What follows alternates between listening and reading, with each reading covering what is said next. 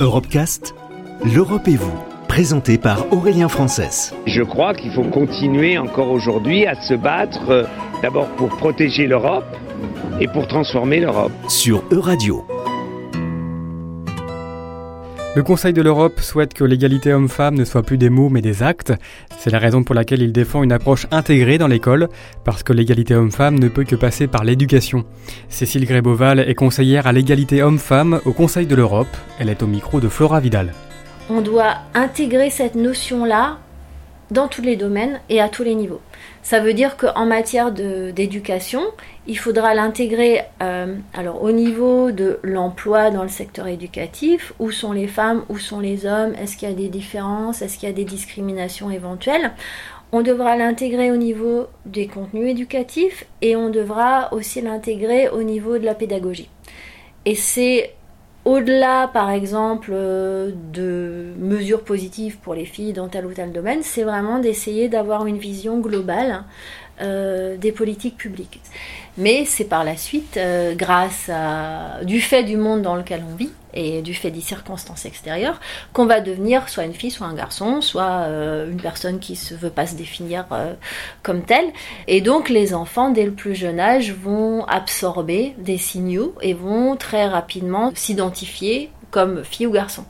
Et donc l'éducation, l'école joue un rôle important au sens où euh, c'est en grande partie le genre ou la, personnalité et les identités des enfants vont, se former puisque les, enfants passent une grande partie de leur, euh, de leur temps euh, à l'école et que c'est là que, par principe, ils vont apprendre. Et donc s'ils apprennent avec notamment des, manuels qui euh, euh, ne parlent pas du tout du rôle euh, des femmes dans l'histoire, par exemple. rien que le mot, l'expression les hommes préhistoriques, quand on y réfléchit, à première vue, pour un enfant, on dit les hommes préhistoriques, et eh ben les hommes préhistoriques, c'est des hommes.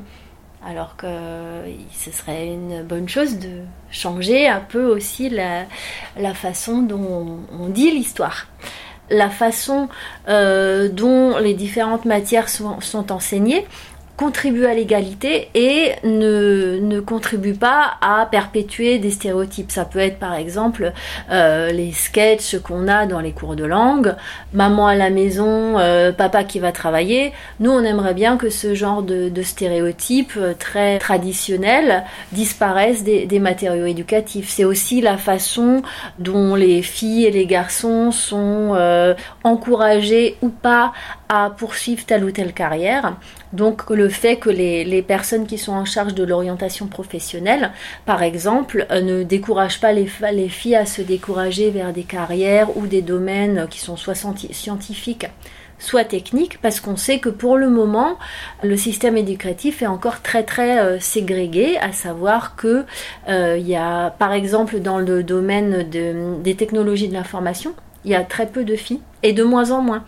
Et on voit aussi que les filles sont moins présentes dans des domaines qui sont plus rémunérateurs. Par exemple, il y a peu de filles ingénieurs. Et ça veut dire qu'il y a un réel problème, puisque évidemment, en tout cas en Europe, les filles sont scolarisées à part égale qu'il y a une certaine égalité jusqu'au lycée, par exemple en France, mais qu'après, l'orientation demeure très sexuée et que par la suite, on aboutit à des inégalités sur le marché du travail. Clairement, le système éducatif permet la formation des élèves et des enfants, mais n'a pas réussi à enrayer les stéréotypes et les inégalités. Retrouvez l'intégralité des Europecast sur euradio.fr.